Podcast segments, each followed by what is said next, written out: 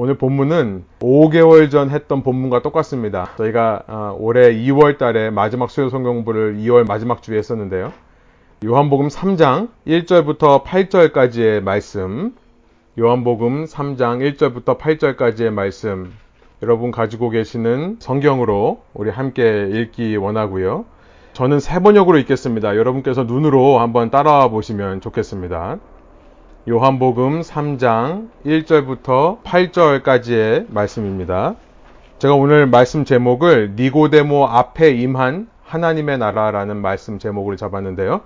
요한복음 3장 1절부터 8절까지 세 번역으로 제가 한번 읽겠습니다. 바리세파 사람 가운데 니고데모라는 사람이 있었다. 그는 유대 사람의 한 지도자였다. 이 사람이 밤에 예수께 와서 말하였다. 라삐님, 우리는 선생님이 하나님께로부터 오신 분임을 압니다. 하나님께서 함께 하지 않으시면 선생님께서 행하시는 그런 표징들을 아무도 행할 수 없습니다. 예수께서 그에게 말씀하셨다. 내가 진정으로 진정으로 너에게 말한다. 누구든지 다시 나지 않으면 하나님 나라를 볼 수 없다.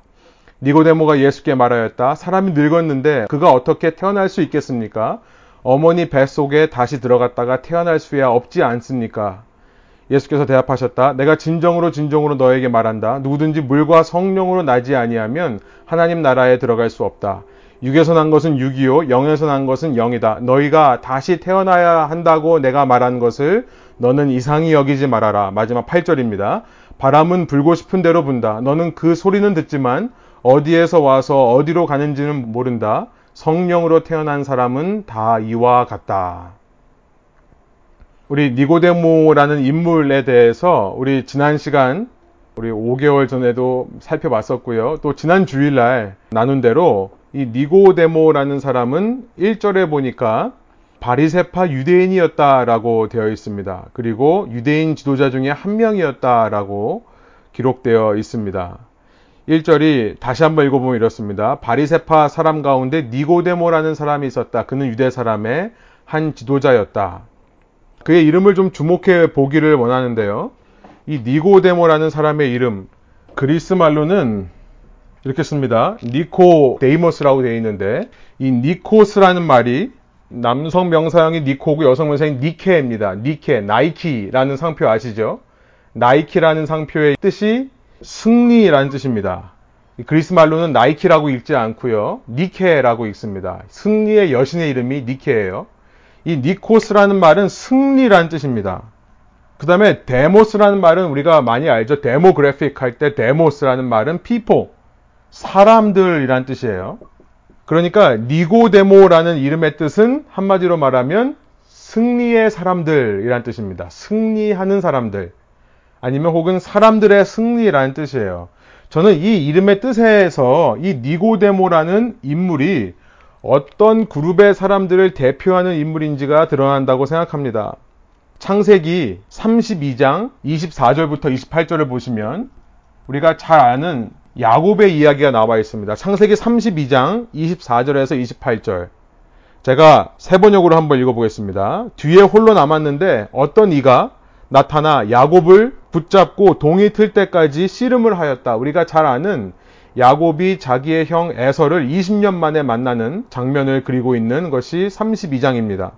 모든 소유와 아내를 야복강을 건너게 한 다음에 뒤에 홀로 남아서 어떤 사람과 씨름을 합니다. 25절이에요. 32장 25절. 그는 그 야곱과 씨름을 했던 사람은 도저히 야곱을 이길 수 없다는 것을 알고서 야곱의 엉덩이 뼈를 쳤다. 야곱은 그와 씨름을 하다가 엉덩이 뼈를 다쳤다. 26절. 그가 날이 새려고 하니 놓아달라고 하였지만 지금 하나님의 사자와 씨름을 하는데 하나님의 사자가 야곱 보고 놓아달라고 하는 수준입니다. 그렇게 하니까 야곱은 뭐라고 말하냐면 자기에게 축복해 주지 않으면 보내지 않겠다라고 때를 썼다. 이렇게 26절이 세 번역으로 번역하고 있습니다. 그랬더니 그 하나님의 사자가 묻죠. 27절. 그가 야곱에게 물었다. 너의 이름이 무엇이냐? 야곱이 대답하였다. 야곱입니다. 28절 이렇습니다. 그 사람이 말하였다. 내가 하나님과도 겨루어 이겼고 사람과도 겨루어 이겼으니 이제 내 이름은 야곱이 아니라 이스라엘이다. 이스라엘. 이스라엘이란 말은 하나님과 겨뤘다. 하나님과 겨루어서 이겼다라는 뜻의 이름입니다. 그러니까 승리의 백성이라고 하는 승리의 사람들이라고 하는 니고데모가 바로 유대인을 상징하는 인물이라는 것을 알게 되는 것이죠. 이스라엘이라는 이름으로 알려진 하나님까지도 겨루어 이겼던 백성, 승리의 백성의 대명사. 언젠가 메시아가 다시 오실 때 모든 이방 민족들을 제압하고 끝내 최후의 승리자가 될 백성. 이게 이스라엘의 뜻입니다. 니고데모라는 사람은 이스라엘인 중에 이스라엘인이었던 것 같아요. 근데 2절에 보니까 그가 밤에 왔다라고 얘기를 하는 거죠. 지난 주일날도 말씀드렸고 5개월 전에도 말씀드렸습니다만 밤에 왔다는 사실 이것은 그가 어두움에 속한 사람이었다는 것을 상징적으로 드러낸다라고 했습니다. 여러분 요한복음은 지금 3장 2절에서 놀라운 메시지를 선포하는 겁니다. 그것은 뭐냐면 이전까지 하나님의 백성이었던 이스라엘이 더 이상 빛 가운데 있는 사람들이 아니라 어둠 가운데 있는 사람이라는 것을 상징적으로 드러내는 거예요. 하나님의 백성이 어둠 가운데 있는 사람들이다. 여러분 창세기부터 시작해서 이 이스라엘의 역사를 보면 하나님께서 아브라함이라는 사람을 세상으로부터 불러내십니다. 아브라함이라는 사람이 사는 세상의 모습이 창세기 11장에 기록되어 있었죠. 어떤 모습이었습니까?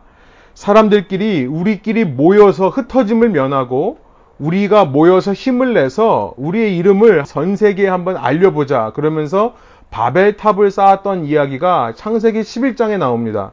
그런데 하나님께서는 그들 중에서 한 사람, 아브라함이라는 사람을 택하세요. 12장의 내용입니다. 그래서 그 바벨의 땅에서 약속의 땅으로 그를 옮기시죠. 그 아브라함이 하나님 백성의 시작이 됩니다. 아브라함은 빛에 속한 사람이었습니다. 아브라함은 구원받은 사람이었어요. 그의 자손 중에는 이삭과 이스마엘이 있습니다. 그런데 하나님께서는 이스마엘이 아닌 이삭을 하나님의 구원받은 백성, 빛에 속한 자녀로 택해 주십니다. 그 이삭에게도 두 아들이 있었어요. 에서와 야곱. 그 중에 야곱이 하나님의 구원에 속한 자로 빛의 백성으로 택함을 받는 거죠. 에서는 아닙니다. 이렇게 창세기서부터 하나님의 빛 가운데 거하는 사람들과 어둠에 거하는 사람들이 분리되어서 구별되어서 나왔습니다. 그 분리 구별을 다른 말로 거룩이라고 하는 거죠. 하나님의 백성이 거룩하다라고 하는 것은 어둠에 속한 백성들과 구별된다라는 의미였던 것입니다. 그래서 유대인들은 내가 아브라함의 후손이기만 하면 아브라함과 이삭과 야곱이 그랬듯이 나도 하나님의 빛에 속한 자로 하나님의 구원받은 백성이라라고 생각을 했었습니다. 그것이 바로 승리의 백성, 승리의 사람들이라는 이름으로 대표되는 이 이스라엘의 선민 사상이라는 거예요. 선민 사상. 택함을 받은 백성이다라는 생각. 그런데 요한복음 3장이 지금 무슨 말씀을 하십니까? 아브라함의 후손이라고 해서 다른 말로 이삭과 야곱의 후예 이스라엘 백성이라고 해서 전부 하나님의 백성은 아니라는 것을 니고데모를 통해 말씀하고 있다는 겁니다. 아무리 유대인이라 하더라도 그 중에서 빛 가운데로 나아오는 자만이 하나님의 택하신 백성이 된다. 니고데모와 같이 비록 어둠에 거하는 사람이었지만 그는 랍비였습니다. 존경받는 위치에 있던 사람입니다. 그런데 그가 나사렛이라는 동네의 목수 아들에게 와서 대화를 시도하고 있다는 것은 그의 마음에 정말 빛을 갈급해하는 마음이 있었다는 것을 간접적으로 드러내 주는 거죠. 그 어둠의 백성에서부터 빛 가운데로 나와야 하나님의 택하신 백성이 된다. 여러분, 니고데모, 이 승리의 백성이라는 이름이 드러내는 세상의 원리가 있습니다. 세상의 논리가 있습니다. 세상 사람들이 모여서 하는 일은 똑같습니다. 세상 사람들이 모여서 하는 일은 바벨의 논리예요. 바벨의 논리. 무엇입니까? 인간 사이의 상하 구조를 형성합니다. 사람들이 모이게 되면 자연적으로 사람들은 브리켄 몰탈, 이 벽돌과 역청, 벽돌과 진흙으로 탑만을 쌓는 것이 아니라 사람들이 모이면 사람들은 사람을 쌓습니다. 실은 사람이 사람 위에 밟고 올라서서 사람을 다스리는 인간 탑을 쌓는 겁니다. 이것이 세상의 논리예요. 바벨의 논리입니다. 이것이 세상 사람들이 자신의 왕국을 이 땅에 이루는 논리입니다. 권력 구조죠. 상하 구조고요. 지배 계층이 생기는 겁니다. 어느 시대에 어느 문화나 이런 지배계층이 존재합니다. 제가 살고 있는 시애틀 지역에 중국 사람들도 많지만 인도 사람들이 참 많이 있죠. 주변에 아마 인도 사람들과 함께 사시는 분들이 있을지 모르겠습니다. 인도 사람들 보면요. 캐스트 계급이라는 것이 있죠. 캐스트 계급이라는 것이 존재합니다. 우리 저번에 인도 선교사님께서도 한번 말씀해 주셨는데요. 지금은 이런 권력 구조의 계급이 사라진 지 오래됐습니다만 아직도 인도 사람들의 정서 속에는 이 caste 지배 구조가 살아있다라는 이야기를 선교사님께서 해주셨습니다. 여기 사는 사람들도 마찬가지인 것 같아요. 한 기사를 읽으니까 이 caste 제도는 중간에 무슨 이름으로 불리는지는 중요하지 않겠습니다만 제일 위에 Brahmin이라는 계층이 있죠. priest, 목회자 계층입니다. 그러니까 힌두교의 제사장들이에요. 그리고 선생들, 지식인들이 브라민이라는 계층이면 맨 아래는 우리가 흔히 언터처블이라고 부르는 이들의 말로는 달릿이라고 합니다. 이 캐스트 제도는 그 사이에도 세 가지 정도가 존재하죠. 다섯 개의 계급으로 나누어서 사람들을 분류하는 것이 캐스트 제도입니다. 근데 지금 미국에서 어떤 사람이 하버드 법대를 졸업하고 심지어 그 법대에서 박사학위를 받은 인도 사람이 있는데요. 이 달릿 계층의 사람이라고 해서 이 사람이 인도에 가는데도 지금 사회적인 대우를 못 받는다라고 하는 그런 기사를 읽은 적이 있습니다. 아직도 인도 사람들 마음속에는 이런 계급이 있는 거예요. 사람들이 모여서 하는 일은 이렇습니다. 한 번 달릿으로 태어나면, 한 번 언터처블, 사회의 맨 아래층으로 태어나면 죽을 때까지 달릿으로 삽니다. 한 번 브라민으로 태어나면, 이 브라민이라는 말은 어디서 나왔냐면 브라만이라는 신의 이름에서 나온 겁니다. 이들은 신의 아들과 같은 신적인 존재라는 뜻이에요. 한 번 브라민으로 태어나면 그 후손의 후손, 모든 후손들이 브라민으로 살아가는 것이 계급입니다. 사람들이 모여서 자신의 나라를 경영하는 데 있어서 이런 권력 구조, 지배 계층들을 만들어낸다는 거예요. 지금 니고네보라는 사람이 상징하는 것도 그거죠. 이는 유대인의 엘리트였습니다. 혈통적으로는 유대인이지만 그 모습을 보면 어둠에 속한 이방인들과 똑같은 백성, 그들의 삶이 어떻게 이루어지는가를 보니 이방인들과 같이 계급 사회, 지배계층이 있어서 그 백성들을 다스리는 모습으로 살아가고 있더라. 여러분, 유대인들은 그나마 계급이 없는 사회를 추구했습니다. 왜냐하면 하나님이 주신 율법 때문에 그래요. 율법을 보면 하나님께서 이 이스라엘 백성 유대인들에게 주신 율법에는 너가 형제가 형제를 지배하려고 하지 말아라는 것이 굉장히 많이 반복되어서 나옵니다. 특별히 당시의 노예 문화가 너무나 당연했는데요. 형제가 형제를 종으로 삼지 마라라는 말씀을 하세요. 그러면서 만약에 부득이하게 종으로 삼는다 하더라도 여러분 아십니까? 몇 년 만에 몇 년 만에 그 노예를 풀어주라고 돼 있죠? 단 7년 만에 안식년이라는 것이 세베리컬 이어라는 것이 바로 그겁니다. 단 7년 만에 노예를 해방하라. 꾼 것이 있으면 더 이상 갚지 않아도 된다. 남에게 뭘 빌려준 게 있으면 받으려고 하지 마라. 이것이 신명기 15장에 나오는 안식년의 계명이에요. 어떤 종이 있는데 6년이 지나고 7년째가 되면 놔줘라. 신명기 15장 12절 이하에 나오는 내용입니다. 그런데 그냥 보내지 말고 그에게 양식을 후하게 챙겨줘서 보내라. 만일 그 종이 주인이 너무 좋아서 떠나기를 거절한다면 이제 그 귀에 뭘 뚫으라고요? 구멍을 뚫으라. 그러니까 뭐 귀걸이를 요즘 많이 합니다만 이스라엘 백성에 있어서 귀에 구멍이 뚫렸다는 것은 표시입니다. 무슨 표시냐면 내가 자발적으로 이 주인을 섬기는 것이니 이 우리 주인을 욕하지 말아 주십시오라고 하는 표시예요. 귀에 구멍을 뚫은 종이 있으면 그가 자발적으로 영구히 이 사람의 종이 되겠다는 것을 고백했다는 의미가 되는 것입니다.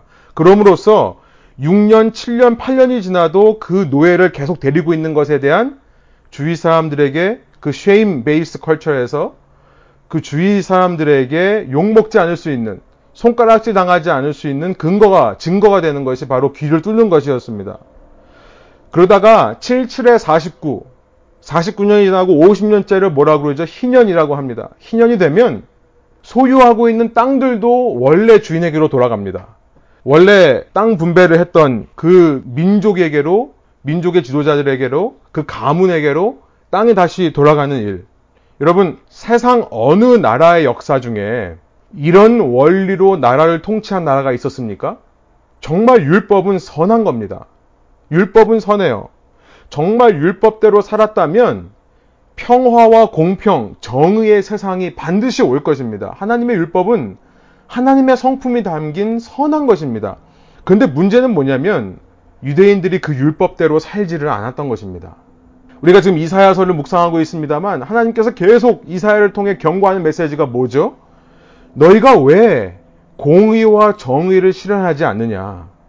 그들이 공의로운 삶을 살지 않았다는 것, 정의로운 삶을 살지 않았다는 것, 유대인의 기록을 쳐다보니까요. 이렇게 안식년 제도와 희년 제도가 있음에도 불구하고 사람들이 지키지 않아서 많은 사람들이 가난에 굶주리고 약한 자들이 생겨났다는 것을 기록하는 기록들이 너무나 많습니다. 이 땅에 정의와 공의가 임하지 않았다는 것은 거꾸로 이 이스라엘 백성이 하나님의 말씀대로 살지 않았다는 증거가 되는 것입니다. 그러니까 하나님 백성이 하나님 말씀대로 살지 않으니까 그 백성은 이방인과 똑같이 삽니다. 이방인화 되는 겁니다. 이방인화. 이것이 바로 다른 말로 우상숭배입니다. 하나님의 백성이 하나님의 말씀의 원리대로 살지 않고 불순종했을 때 그 삶은 자연스럽게 세상처럼 살게 되더라. 그래서 우상숭배라는 것이 이방인화입니다. 이렇게 이방인화 되었기 때문에 여러분 유대인인 것만으로는 자동적으로 빛의 백성이 되지를 않는 겁니다. 더 이상 유대인의 혈통만으로는 자동적으로 구원이 임하지를 않습니다. 말씀에 순종하지 않은 이스라엘은 그 존재 자체로 어둠의 영역에 있는 것입니다. 그래서 그들은 자신의 문제를 깨닫고 빛 가운데로 나아와야만 했습니다. 그러나 이방인들보다 더 큰 문제가 있죠. 오히려 빛 가운데 있지 못하고 원래부터 어둠에 있었던 이방인들은 이 땅에 빛이 오셔서 빛이 비추니까 그것을 알아봐요. 그런데 원래부터 스스로 빛의 자녀라고 생각했던 사람들, 자신이 이방인화가 되어서 우상숭배를 통해 어둠에 거하고 있는데도 불구하고 계속해서 스스로 잘못이라는 인식이 없습니다. 왜냐면요, 사람이 세운 이 상하제도, 사람이 세운 권력 체계, 이것에 의해서 스스로 내가 엘리트다라고 생각하는 사람은요, 이 함정에 빠지는 거예요.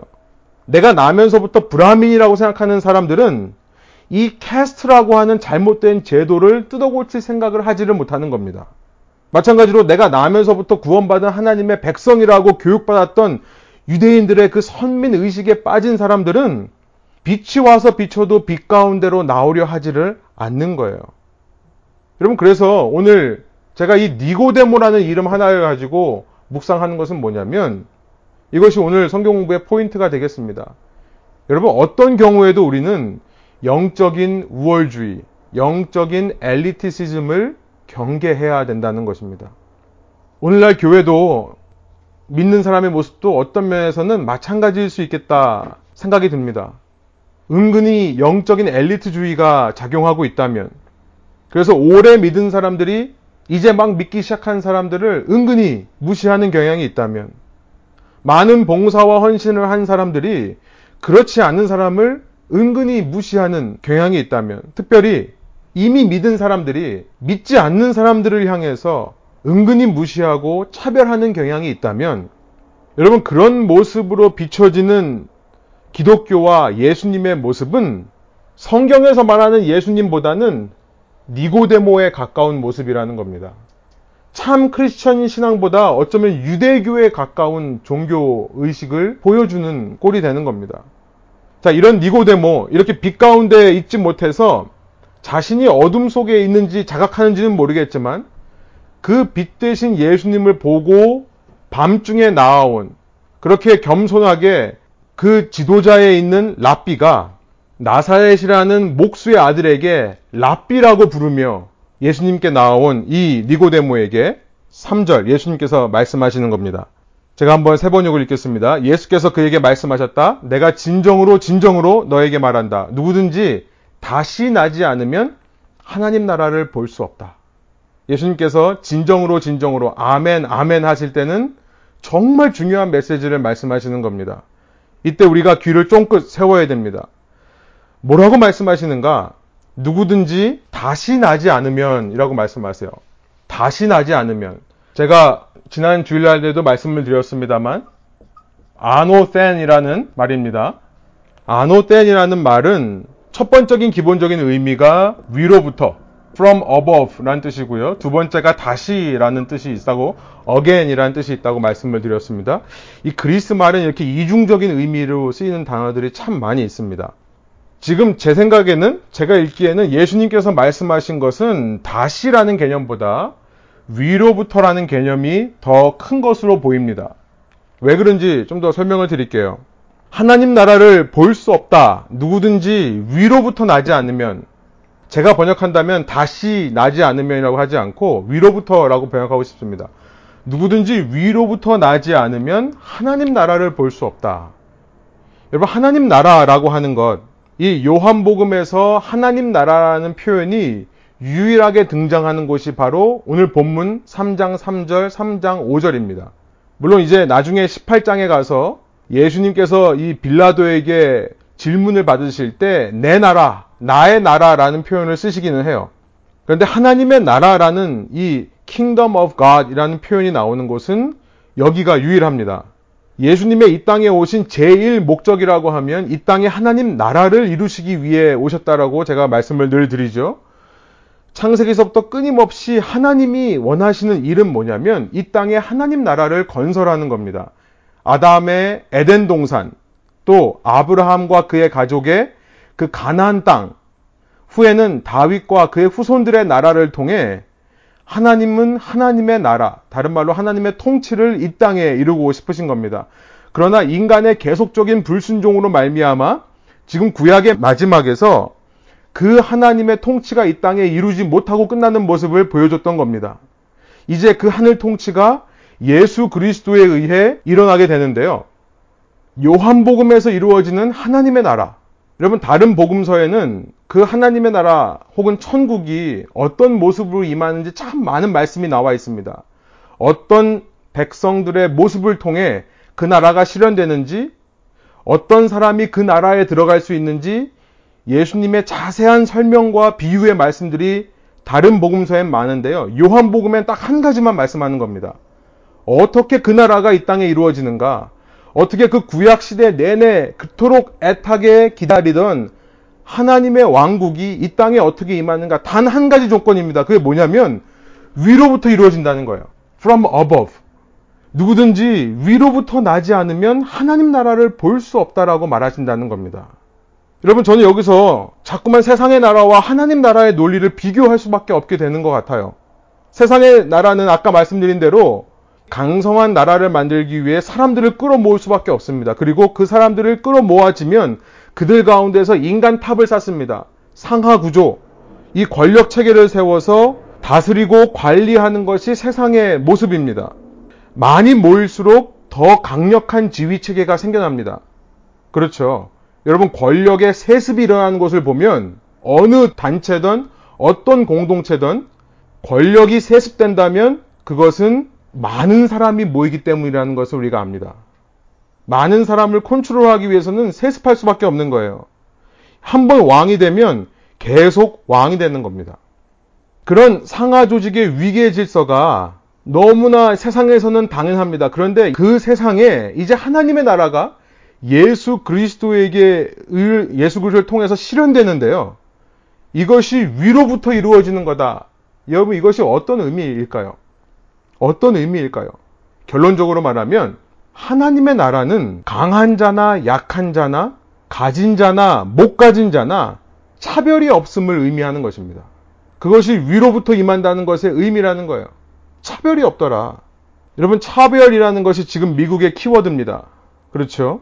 우리 조지 플로이드 사건을 통해서 지금 Black Lives Matter 저는 이렇게 이 현상을 보면서 지금 가까운 저희 얘기를 하면 저희 한인들 2세들이 굉장히 많이 반응을 합니다. 저희 이 서부 지역은 조금 덜 합니다. 동부만 해도 2세권 젊은이들이 가만히 있지를 못해요. 지금은 조금 많이 수그러들었습니다만 SNS나 소셜미디어를 통해 정말 강하게 차별에 대해서 우리 2세들이 이야기하는 것을 봤습니다. 그리고 심지어 교회도 이 차별에 대해 다루지 않으면 이제 교회에 대한 마음까지도 닫혀버리는 이런 일들이 우리 이세권 청년들에게 너무나 많이 일어나고 있습니다. 그들이 흑인 인권 운동에 참여하는 것을 보면 사실은 제가 느끼기에는 흑인들을 대변해서가 아니라 그동안 유색인종으로서 자신들이 당해왔던 이 불평등에 대한 불만이 쌓여 있는 것을 느끼게 됩니다. 여러분, 차별이라는 것은 아랫사람이 윗사람을 향해 할 수 있는 것이 아니죠. 가진 자, 위에 있는 자, 스스로 내가 우월하다고 믿는 사람, 다른 말로 말해 엘리트들이 그 밑에 있는 사람에게 할 수 있는 것이 바로 차별입니다. 이렇게 위에 있는 사람, 엘리트들에게 성경이 뭐라고 말씀하시는지 아십니까? 여러 말씀들이 있습니다만 에베소서 6장 9절의 말씀이 생각났어요. 제가 한번 읽어볼게요. 여러분 한번 들어보세요. 에베소서 6장 9절입니다. 상전들아 너희도 그들에게 이와 같이 하고 위협을 그치라. 이는 그들과 너희의 상전이 하늘에 계시고 그에게는 사람을 외모로 취하는 일이 없는 줄 너희가 알미라. 앞서 에베소서 6장 5절부터 8절까지는 사도 바울이 종들에게 권면합니다. 종들은 주인을 섬길 때 사람을 섬긴다고 생각하지 말고 예수님을 섬긴다 생각하고 섬겨라. 그리고 나서 상전들에게, 주인들에게 지금 6장 9절의 말씀을 하는 겁니다. 주인으로서 기억할 단 두 가지의 진리를 말씀해요. 첫 번째는 뭐냐면 너희 위에 상전이 하늘에 계신다는 것. 너희가 이 땅에서 엘리트들이고 너희가 이 땅에서 위에 있는 자들이지만 너의 위에 하늘 아버지가 계신다는 것을 잊지 마라라는 권면을 하고요. 두 번째가 뭐냐면 그 하나님은 사람을 외모로 취하시는 분이 아니라는 것을 기억하라. 여러분 성경에서는 이 위에 있는 사람이 차별이라는 것을 어떻게 만들어내지 않을 수 있는가에 대해서 이 두 가지 원리를 말하는 겁니다. 내 위에 하나님이 계시다는 것, 그리고 그 하나님은 사람을 외모로 취하지 않는 분이라는 것. 여러분 성경에서 사람을 외모로 취한다는 말은 다른 말로 차별한다라는 의미입니다. 하나님은 차별하지 않으시는 분이라는 것. 하나님이 지금 나를 상전으로 세우신 이유는 내가 이들보다 잘나서가 아니라는 거죠. 하나님은 내가 더 사랑스러워서 그런 것이 아니라는 겁니다. 우리는 그런 생각으로 어떻게든지 사람 위로 올라가 보려고 열심히 노력하지만 하나님은, 아니, 대부분의 경우 하나님은 약한 사람을 위해 세우십니다. 부족한 자를 위해 세우세요. 그를 통해 당신의 어떤 뜻을 이루기 위하신 것 같고요. 그를 통해 당신의 어떤 영광을 드러내려 하시는 것 같습니다. 마찬가지로 어떤 사람이 아래에 있다고 해서 그를 덜 사랑하는 게 아니고 그가 더 못난 사람이라는 것이 아닙니다. 하나님께서 각 사람에게 맞는 상황을 두셔서 그 상황을 통해 자신의 영광을 드러내시는 거예요. 중요한 것은 뭐냐면 너의 상전이 하늘에 계시고 그 상전이신 하나님은 차별하지 않는다라는 이 말씀 속에 여러분 이 질문에 대한 답이 들어있다는 것입니다. 인간의 삶에서 어떻게 차별, 또 이 부정의라고 하는 사회적 악이 없어질 수 있겠는가? 많은 사회 운동가들이 생각한 것과 달리 모든 사람들이 위에 계신 하나님을 인정하고 그 하나님의 권위에 순종할 때 이 땅에 진정한 차별이 없어질 수 있다는 것을 알게 되는 것입니다. 이것이 유일한 길이라는 거예요. 여러분 이런 말을 하면 사회 운동가들은 하나님은 독재자라고 생각을 합니다. 하나님이 독재자라서 모든 권위가 그에게만 있으면 우리는 억압당하고 착취당한다고 자꾸만 생각하는 것 같아요. 아니요, 정반대예요. 성경의 복음은 정반대를 말씀하십니다. 하나님 나라는 정반대의 원리로 이루어져요. 오직 우리가 우리의 모든 주권을 오직 한 분 대신 하나님께만 드릴 때 그때 여러분 평등의 세상이 오는 겁니다. 종과 자유인이 그 방법이 아니고서는 종된 사람과 자유인이 된 사람이 어떻게 함께 성찬에 참여할 수 있겠습니까? 그것이 아니고서는 어떻게 그 당시 남녀가 함께 성찬에 참여할 수 있겠습니까? 어떻게 그리스도 안에서 이방인과 유대인이 한 가족이 될 수 있겠습니까? 그런 사랑과 화목의 공동체를 이룰 수 있는 유일한 길은 뭐냐면 모든 사람이 자기의 전적 주권을 하나님께만 올려드릴 때 가능하다는 거예요. 우리가 조금이라도 하나님께 올려드려야 할 주권을 이 땅으로 가져와 어떤 사람에게 부여하는 순간 대부분은 내 자신이 되기를 원하죠.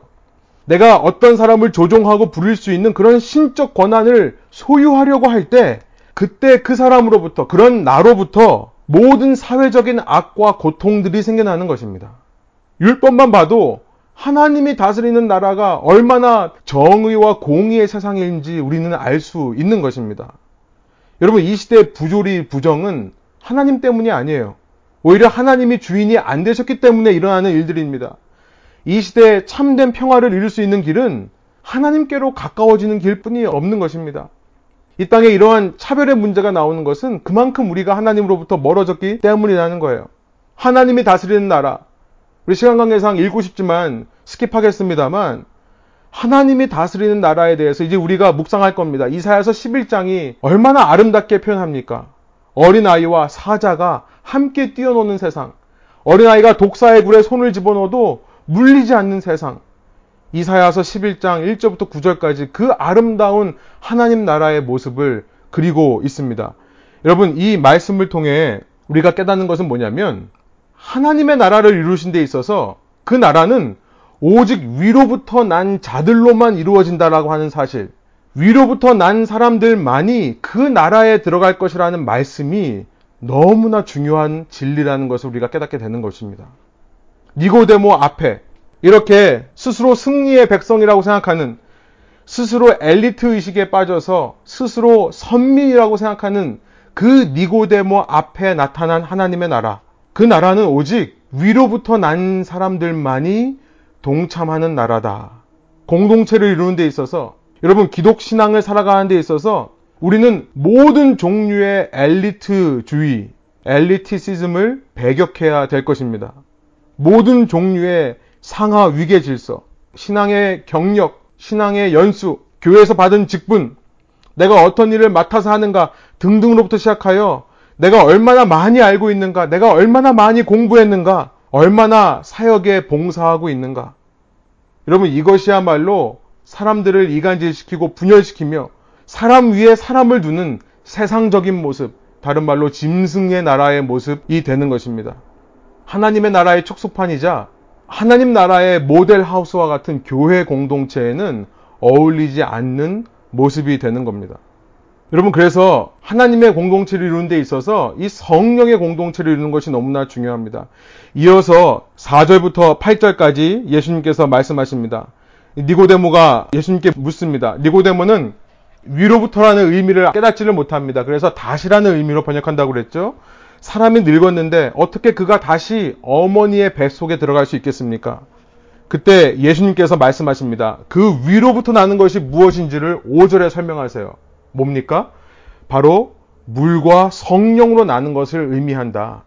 누구든지 물과 성령으로 나지 아니하면 하나님 나라에 들어갈 수 없다. 내가 말한 아노ten의 의미는 위로부터 나는 것, 곧 물뿐만 아니라 성령으로 나는 것, 성령의 사람이 되는 것.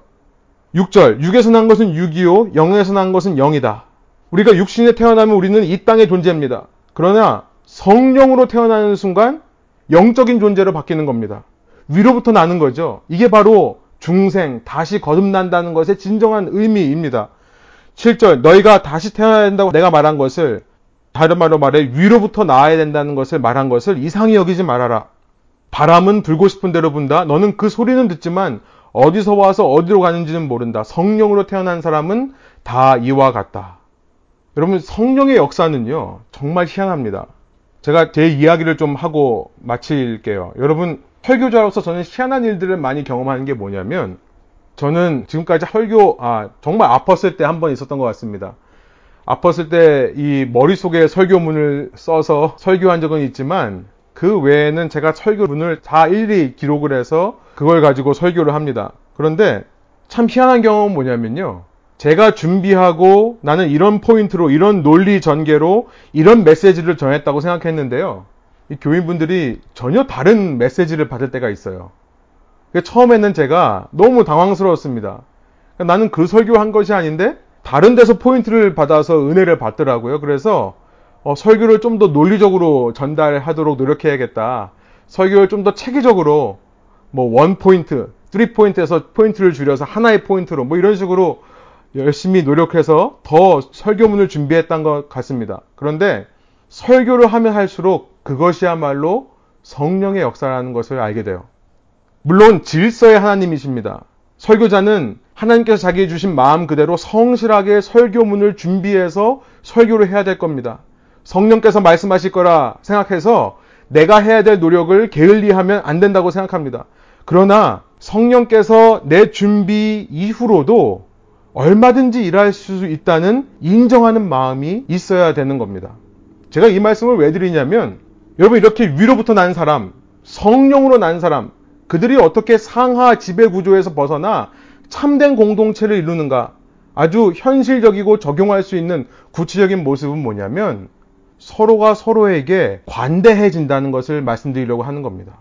파스칼이라는 사람이 이렇게 얘기했죠. 위대한 수학자였던 파스칼이 이렇게 말했습니다. 이성이 할 수 있는 최고의 성취는 이성에게 한계가 있음을 드러내는 일이다.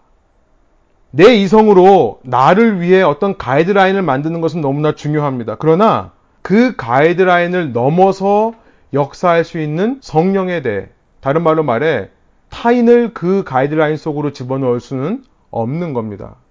아는 것이 많을수록 여러분 지적 엘리트일수록 이런 오류를 범하기가 쉽습니다. 내가 특별한 사람이고 내가 선택받은 사람이라고 생각하는 사람일수록 이런 지배 구조를 만들어내기가 쉽습니다. 성령의 사람은요, 위로부터 난 사람이라면 그의 삶에 특징적으로 나타나는 것은 뭐냐면 관대함입니다.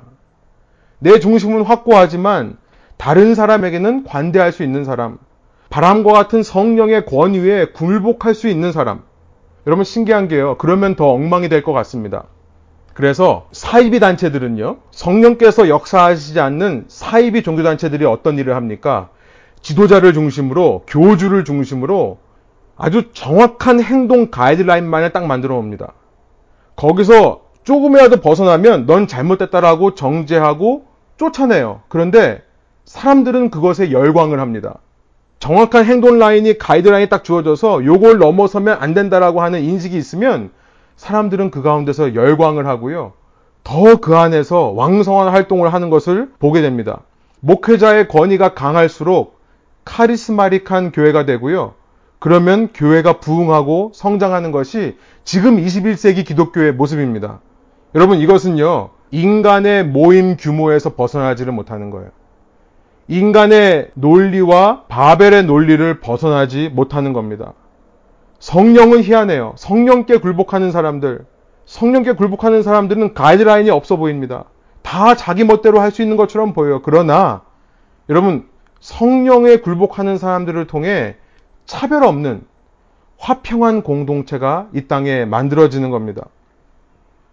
오히려 사람의 입김이 강하게 역사에서 작용하는 공동체는 사이비 종교가 될 수 있다는 것을 기억하시기 바랍니다.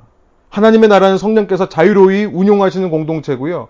이를 위해 우리가 할 일은 모든 인간의 지배 심리, 인간의 모든 비교 의식을 내려놓는 것입니다. 여러분, 내가 어떻게 믿게 되었는가를 한번 생각해 보세요. 이 자리에 계신 우리 믿음의 식구들, 우리가 어떻게 믿게 되었습니까? 내가 결단한 것이 아니죠. 생각해 보면 내가 위로부터 났다는 것을 알게 됩니다. 나의 힘으로가 아니라 그가 나를 성령으로 감동시키셔서 위로부터 나게 하신 거예요. 요한복음 1장 12절 13절의 말씀이 정답입니다. 영접하는 자, 곧그 이름을 믿는 자에게는 하나님의 자녀가 되는 권세를 주셨으니 여기까지만 말하면 우리가 택하는 것 같습니다. 우리가 영접하는 것 같습니다. 그러나 13절이 뭐라고 말합니까? 이는 이는 혈통으로나 육정으로나 사람의 뜻으로 나지 아니하고 오직 하나님께로부터 난 자들이니라. 오직 하나님께로부터 난 자들이니라. 지금 예수님께서 위로부터 난 자들이라야 하나님 나라를 볼 수 있다는 말씀이 바로 그 말씀을 반복하는 것입니다. 여러분, 이 말씀을 통해 성경 공부를 통해 한 가지를 질문 드리고 싶습니다. 여러분, 승리의 백성으로 살고 싶으십니까? 아니면 하나님 나라 백성으로 살고 싶으십니까? 위로부터 난 사람처럼 행동하시기를 소원합니다. 첫 번째 그것은 뭐냐면 은혜를 기억하는 거죠. 나의 나 된 것이 위로부터 난 하나님의 성령의 은혜로만 가능했다는 것을 깨닫는다면 은혜를 깨닫는 자들이 할 수 있는 것은 무엇입니까? 오직 하나님께만 전적인 주권을 올려드릴 수 있는 겁니다. 오직 하나님께만 전적인 주권을 올려드리는 것. 그리고 두 번째, 그렇게 하나님께 전적 주권을 인정할 때에만 서로가 서로를 공의와 정의로 관대함과 신실함으로 대할 수 있게 되는 것입니다. 하나님께서 세우신 공동체를 이루는 데 있어서 우리가 정말로 은혜를 깨닫고 하나님께 모든 나의 삶의 주권을 올려드렸다면 모든 비교의식, 우월감이 우리 안에서 사라지기를 소원하고요. 성령께 전적인 의지함으로 우리의 성품이, 우리의 말과 행동이 성령을 닮아 자유로워지고 관대해지기를 소원합니다. 그 가운데 성령께서 세우시는 하나님의 나라가 우리 삶에 임하기를 간절히 소원합니다. 함께 기도하실까요? 하나님 이 시간 저희가 요한복음 3장 니고데모의 이야기를 통해 승리의 백성이라는 타이틀을 가진 유대인 앞에 나타나신 하나님의 나라에 대해 배웁니다. 하나님의 나라를 이루는 것은 이 바벨의 논리와는 전혀 다른 것임을 깨닫습니다. 오직 위로부터 난 자들, 다른 말로 위에 계신 하나님께 받은 은혜를 기억하여 그 위에 계신 하나님께 전적인 주권을 올려드리는 자들, 그리고 성령으로 난 자들이라 성령을 닮아 자유롭고 관대하게 서로를 받아들일 수 있는, 수용할 수 있는 그런 자들, 이런 자들을 통해 주님께서 이 땅에 하나님 나라를 이루어 가신다는 것을 이 요한복음의 메시지를 통해 깨닫사오니 주님, 이 차별이 있는 세상, 불평등한 사회, 부정의한 사회 속에서 살아가는 저희가 날마다 주님께 우리의 모든 것을 드리고 주님 닮은 관대함과 신실함으로 서로를 대함을 통해 이 땅에 주님의 나라를 확장시키고 실현하는 주님의 백성 될 수 있도록 역사하여 주옵소서. 우리가 위로부터 난 자들이라는 것, 그 주님의 은혜를 생각하며 주님 저희가 조급해하지 않고 우리 주위에 믿지 않는 자들도 품어줄 수 있는 자가 되기를 원합니다. 비교하고 정죄하는 말보다 그들을 품어주고 세워주며 무엇보다 오래 참고 주님처럼 기다림을 통해 주님의 나라를 우리 가정에서부터 우리의 주위 사람들로부터 확장해가는 저희들 될 수 있도록 인도하여 주옵소서. 우리의 힘만으로는 불가능하오니 성령께서 우리에게 날마다 함께하여 주셔서 이 모든 것이 주님께서 이루어진 일이다 고백할 수 있는 저희의 삶 되게 하여 주옵소서. 감사드리며 예수 그리스도의 이름으로 기도합니다. 아멘.